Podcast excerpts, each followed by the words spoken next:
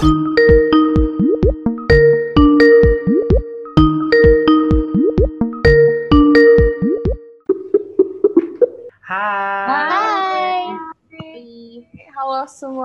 selamat datang kembali lagi ke channel kita Mashup Topic dan kembali lagi ke episode selanjutnya of Catastrophic. Tapi hari ini kita hanya berempat karena kita terus kita Deborah dan juga Listi lagi nggak bisa ikut hari ini, jadi kita berempat. Ada Ardi, ada Mel dan ada Steph. Iya, halo. Jadi hari ini kita mau ngomongin apa? Jadi hari ini kita mau uh, ngebahas soal tahun 2020 perjalanan kita dari bulan Januari sampai Desember tuh apa aja sih dampaknya? Karena kan kita tahu nih 2020 kita kan kena pandemi PSBB, lockdown di mana-mana gara-gara COVID-19. Jadi kita mau bahas-bahas flashback sedikit tentang 2020 di kita berempat apa aja dampaknya. Yes, betul sekali. Jadi, how are your 2020 guys? Ini kan gimana? 2020 positif atau negatif buat kalian?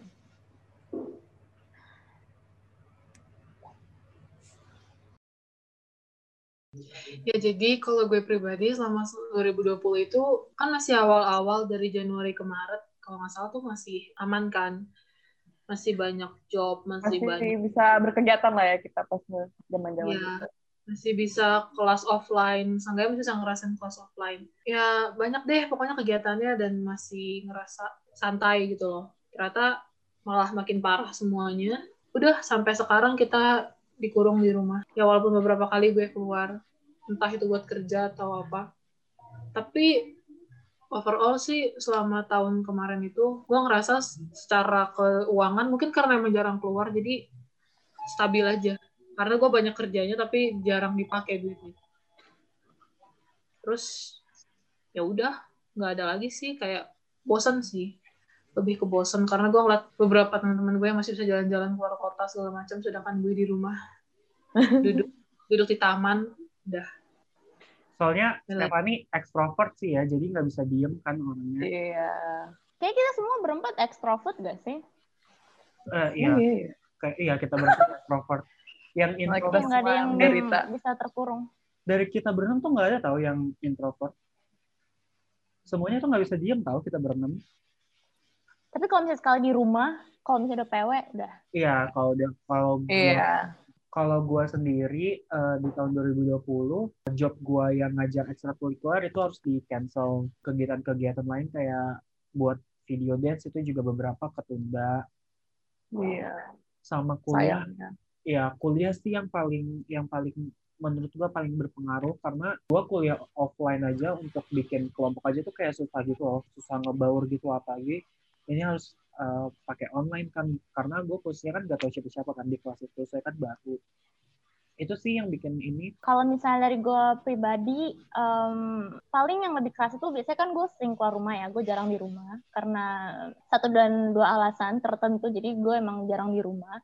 Dan beberapa plan itu yang harusnya em, udah di em, di plan, udah harus apa? Udah direncanain harus melayang begitu saja karena em, pandemi kemarin. Cuman em, menurut gue pribadi nggak semuanya dari tahun lalu tuh halnya yang negatif sih menurut gue. Pasti ada Oh. juga positif yang kita bisa ambil dari situ. Kayak misalnya orang yang tadinya sibuk sama pekerjaan mereka masing-masing jadi bisa gather with their family di rumah. Orang yang kalau misalnya mau bicara dari segi religiusnya ya, eh, di tahun itu tuh dari yang kalangan atas sampai bawah itu semuanya tuh kayak dicobain gitu loh. Jadi kira kita tuh bisa belajar lebih bersatu, lebih saling menghargai gitu loh. Jadi nggak ada mengotak-ngotakan lagi gitu. Ya dari segi keuangan sangat tersendat sekali. Terus em, itu aja tuh? sih yang biasanya gue, gue tuh seminggu tuh pasti ada nginep di rumah teman gue. Cuman karena pandemi ini gue nggak bisa menginap. Itu aja sih dari gue. Just drop my phone. Dari Dinda gimana Kalau misalnya dari gue sih, gue sebenarnya setuju juga sama Mel. Maksudnya nggak segalanya negatif, ya karena kita kan manusia. Pasti kita lama-lama belajar beradaptasi lah ya. Karena gue sendiri pun juga, terus terang gue pas sebelum pandemi ini, saya masih SMA. Lagi USBN yang liburnya dua minggu. aduh sampai sekarang masih libur. Hmm. itu juga faktor utama sih. Kayak tiga bulan pertama pasti awal stres-stres dan nong makin jarang nongkrong sama temen, makin kayak kentang sendiri di rumah kentang tapi lama-lama ya adaptasi aja maksudnya kita kan not as bad I mean thank God kan masih tercukupi gitu masih bisa beraktivitas walaupun limited but sangat bersyukur dengan adanya sosmed gitu ya bayangin kalau misalnya kita tinggal pas di usia-usia orang tua kita nih, lagi ada pandemi kayak gini, nggak boleh keluar rumah, nggak boleh ke mana-mana, dan kita nggak ada hiburan. Saya kayak listrik pun mungkin juga bisa terbatas gitu. Bersyukur aja sih kayak right now kita ada listrik, ada yang namanya wifi sekarang, gadget udah canggih, jadi nggak ngerasa sedistant itu sama temen lah. Tapi sebenarnya keuntungan dari 20, 2020 menurut gue itu lebih gampang untuk cut off toxic people, toxic friends you know. Nah dari situ kayak gue menyadari kayak oh ternyata ada untungnya juga ya dari pandemi ini. Maksudnya nggak so awkward itu untuk gue distance myself dari teman-teman gue yang gue yang rada hmm, mungkin ada rasa nggak enak jadi gue agak uh, tapi sekarang gue lebih happy sih dari pandemi ini.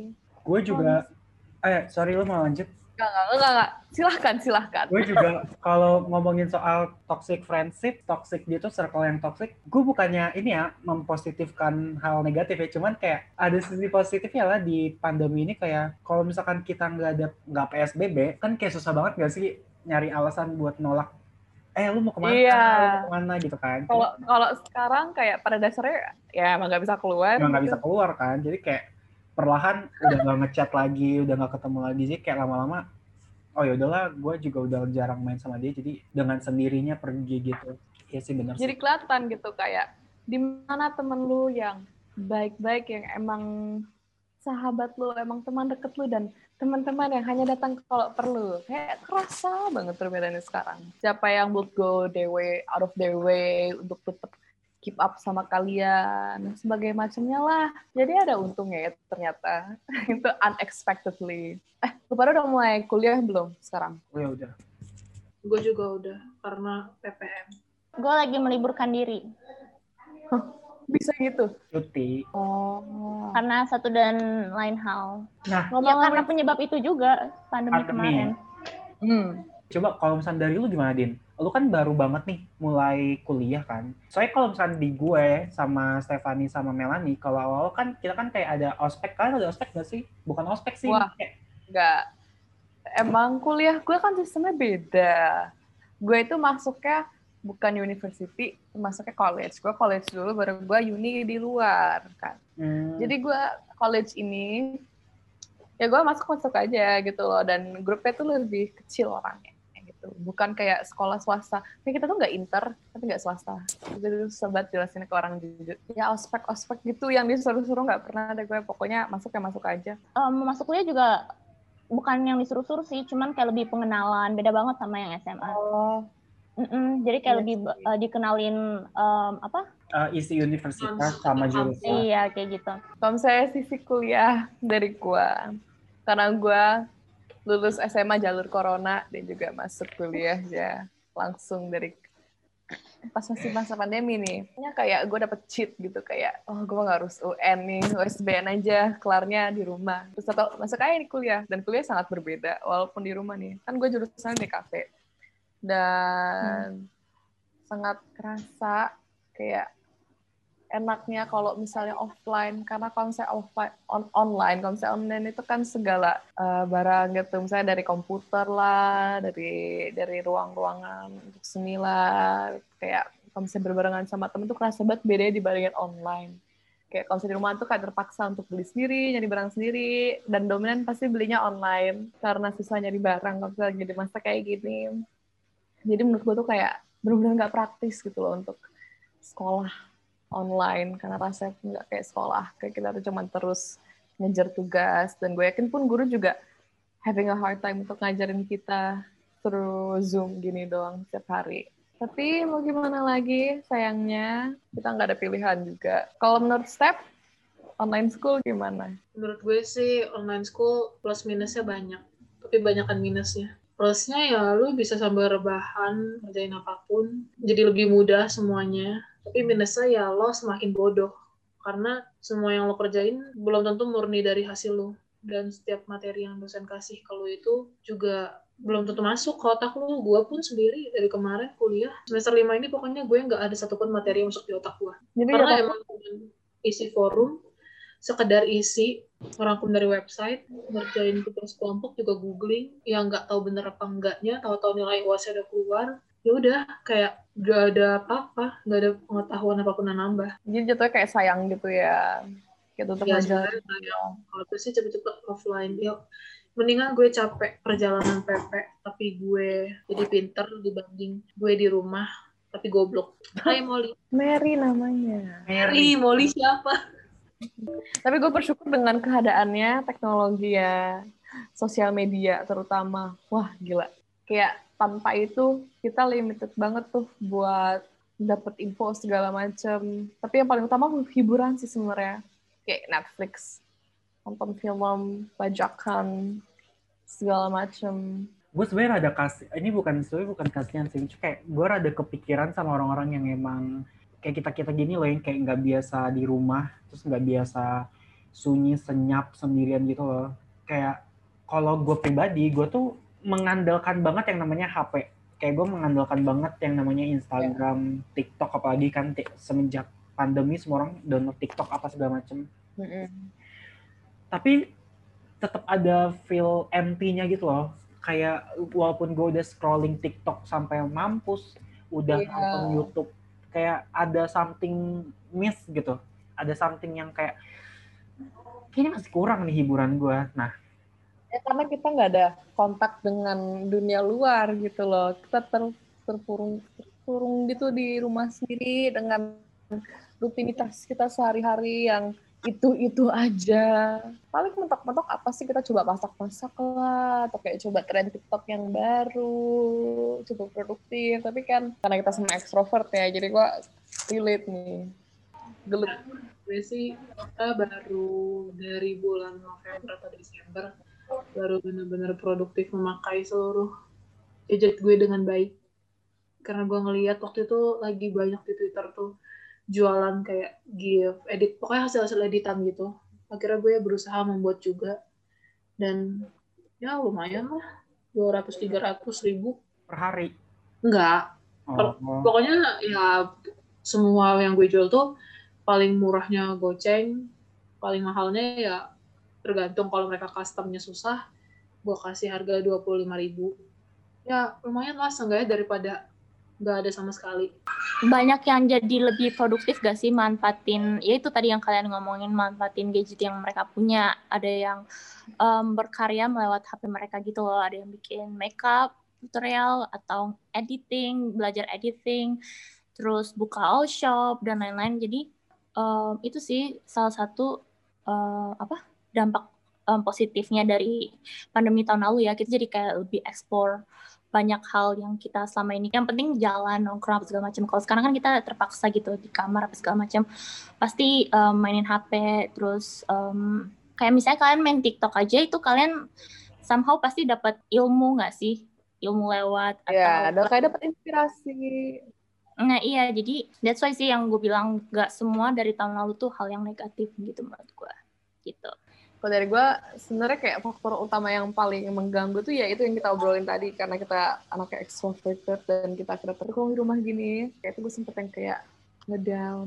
Kayak nggak ada motivasi untuk ngapa-ngapain. Dan gue tuh ngebaca dari BBC, dia tuh kayak nulis kalau misalnya mental health kita tuh bisa ke efek secara jangka panjang malah karena pandemi ini.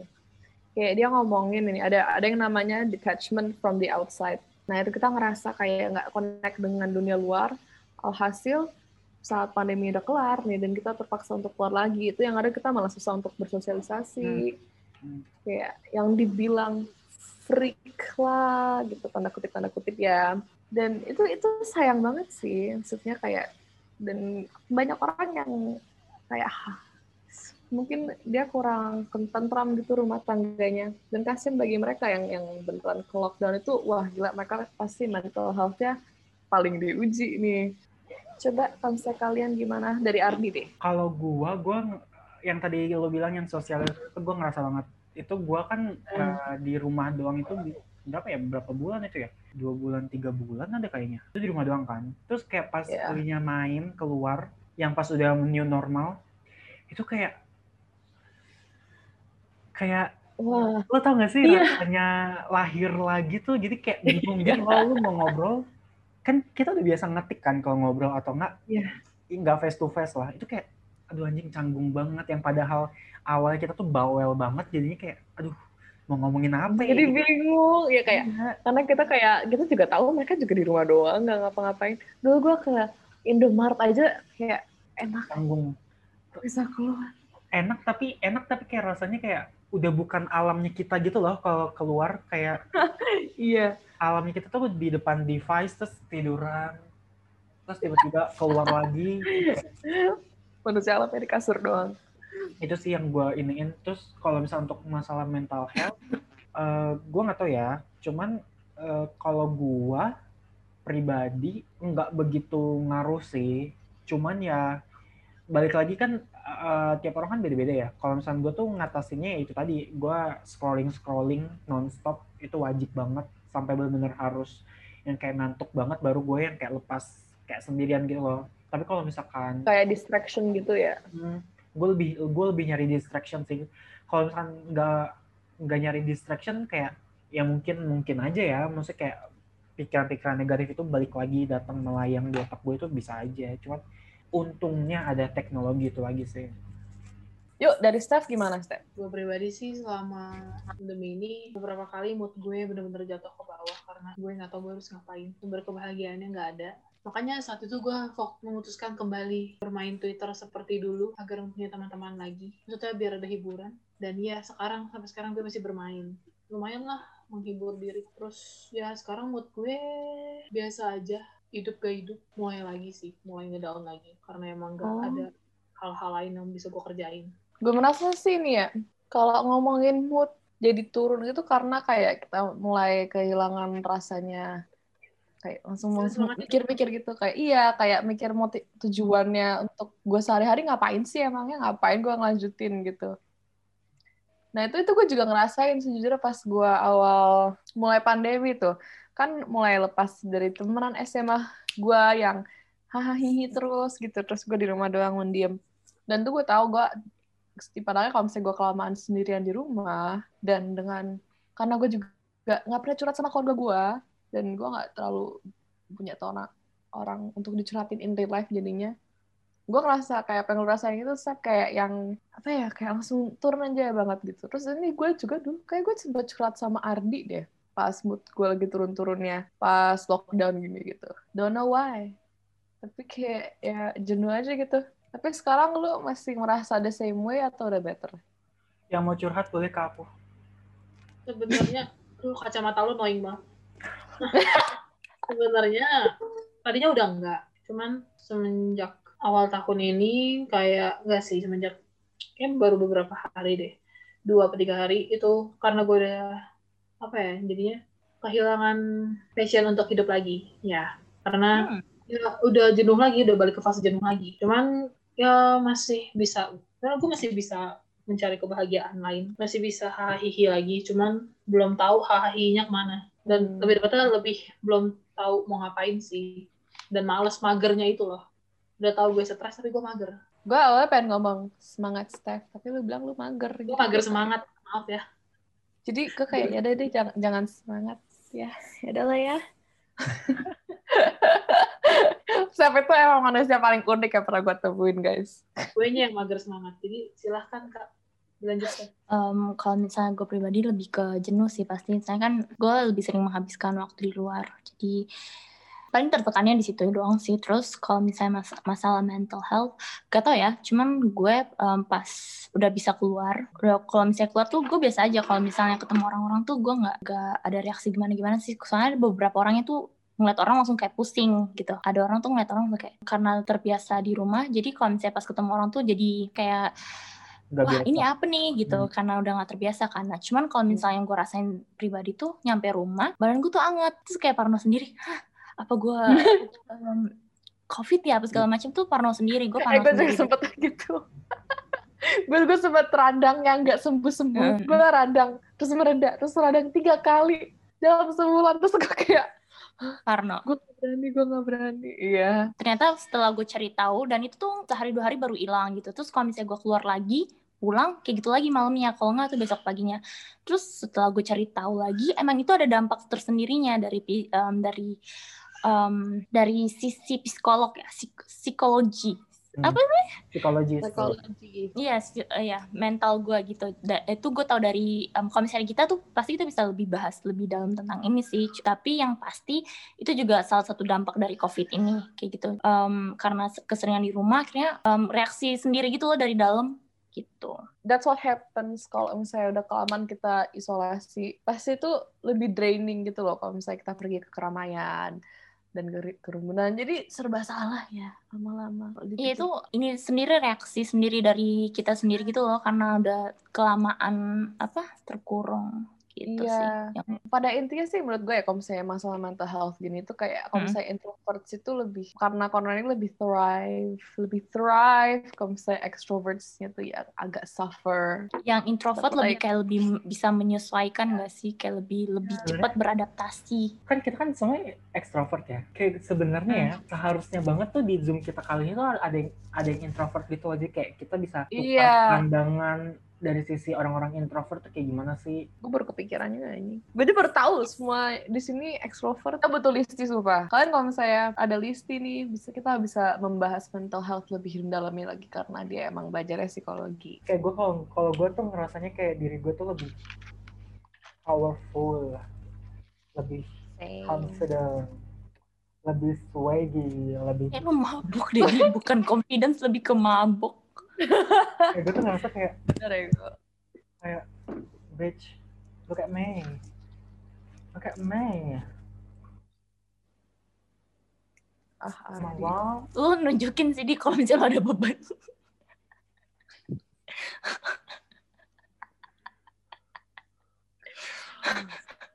Girl. Gue gak ikutan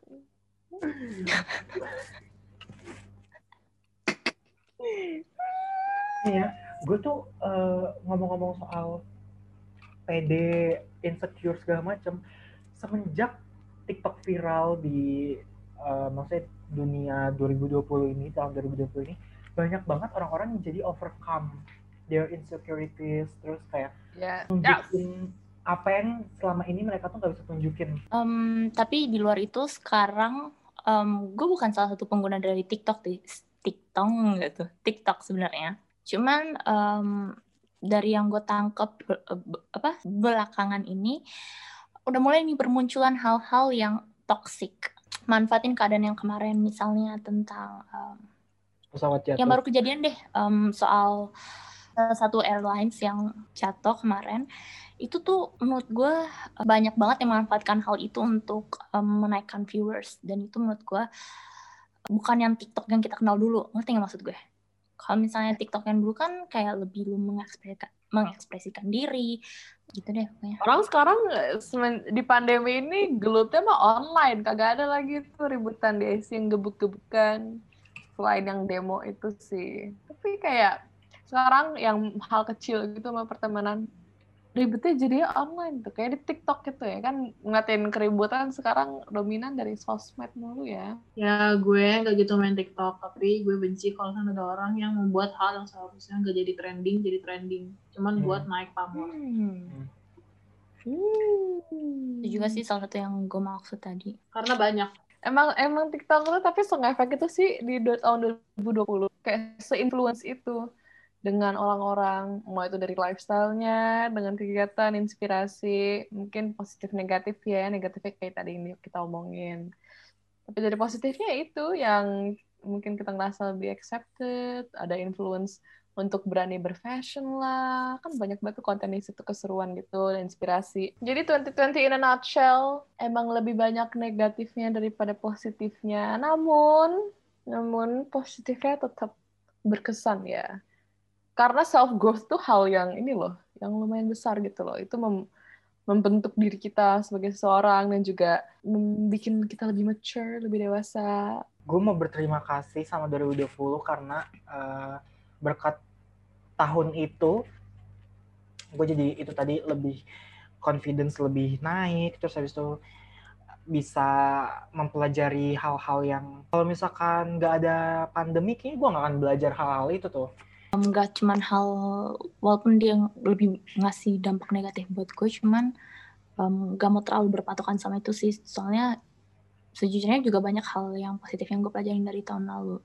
Cuman ya bangga sama diri sendiri aja sih bisa um, lewatin tahun 2020 walaupun itulah semoga this year bakal lebih baik aja dibanding tahun 2020 dan udah gitu aja kurang-kurangin bersosial media ya guys. Nge-hate komen. Anjay. Udah kayak ya maksud gue gue ngerasa karena hidupnya cuman gabut di rumah terus jarinya pada makin iseng. Bener sih mm. tapi Pak, ya maksudnya bisa cut toxic dengan kita nggak buka cuman tetap aja ada orang-orang yang membutuhkan sosial media untuk hidup. Dan gue rasa semakin parah kata-kata yang dikeluarkan oleh para hmm. netizen. Hmm udah deh kurang-kurangin kayak gitu. Kalau emang lo nggak suka lo diem aja. Hmm. Masa banyak bacot hmm. ini lo cari Sangat duit. personal ya bun. Ya karena emang ya walaupun gue nggak kenal orang yang dihina ya cuman ada akhlak gak sih lo ngatain orang yang aduh nggak tahu deh kata-katanya tuh nggak proper bener-bener nggak proper.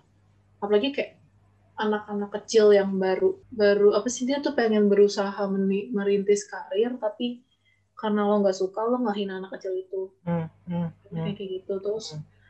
ya buat siapa penonton ini kalau kalian punya pasangan atau apa pun gak usah KDRT kalau gabut. Ya udah intinya gitu sih. Kurang-kurangin emosi. Nggak cuma lo doang yang menderita. Semua juga. Hmm. awal susah. Lama-lama emang kesel. Tapi jadi pasrah. Tapi emang tanpa 2020 gue kayak nggak bakalan ngerasain self growth yang udah gue rasain ini karena orang-orang di sekitar gue pun juga ngasih tau gue kalau misalnya kayak tuh kayak berubah deh kayak makin pede aja gitu makin bodo amat. Saya dulu yang dikit-dikit pikiran dikit-dikit nangis. Ya walaupun 2020 bagi kita semua pasti lebih baik negatifnya positifnya tetap penting. Kalau kita nge-skip sampai 2021 kayak gue masih insecure deh. Ya gitu aja sih sebenarnya. Sampai itu 2021 ini nggak gue juga nggak bisa berharap banyak. Karena it's better to have no expectations than any expectations buat gue dalam sikon kita saat ini. Gue cuma bisa berharap aja kalau misalnya orang-orang yang gue sayang gitu tuh tetap sehat, tetap aman-aman aja, hidupnya damai tentram. Gue juga bersyukur sih sama teman-teman gue yang stay sama gue sampai sekarang, walaupun sangat jarak ini. But other than that, I think that's it sih. Kalian masih mau nambahin lagi? We can only hope for the best. Sama hopefully for the best untuk our country juga. Untuk para pemimpin negara. Juga petugas medis. Mereka pasti lebih mati-matian lagi nih perjuangannya selama ini. Kita anak-anak di rumah. Mereka masih kerja 24/7 kesian. Oke, okay, kayaknya itu aja ya kesan-pesan kita untuk 2020 ini. And now di tahun baru ini walaupun kelasnya sama aja, we can still hope for the best. Bagi kalian di luar sana pun juga tetap stay safe, tetap jaga jarak, pakai masker, hand sanitizer, all the protocols, oke. Okay. Kita 3M. 3M. Apa aja? Melani, Melani, Melani. Lubuk aja. Udah, ya. Udah, udah, udah, udah, makasih ya udah ya, nonton. bye. See you. See you.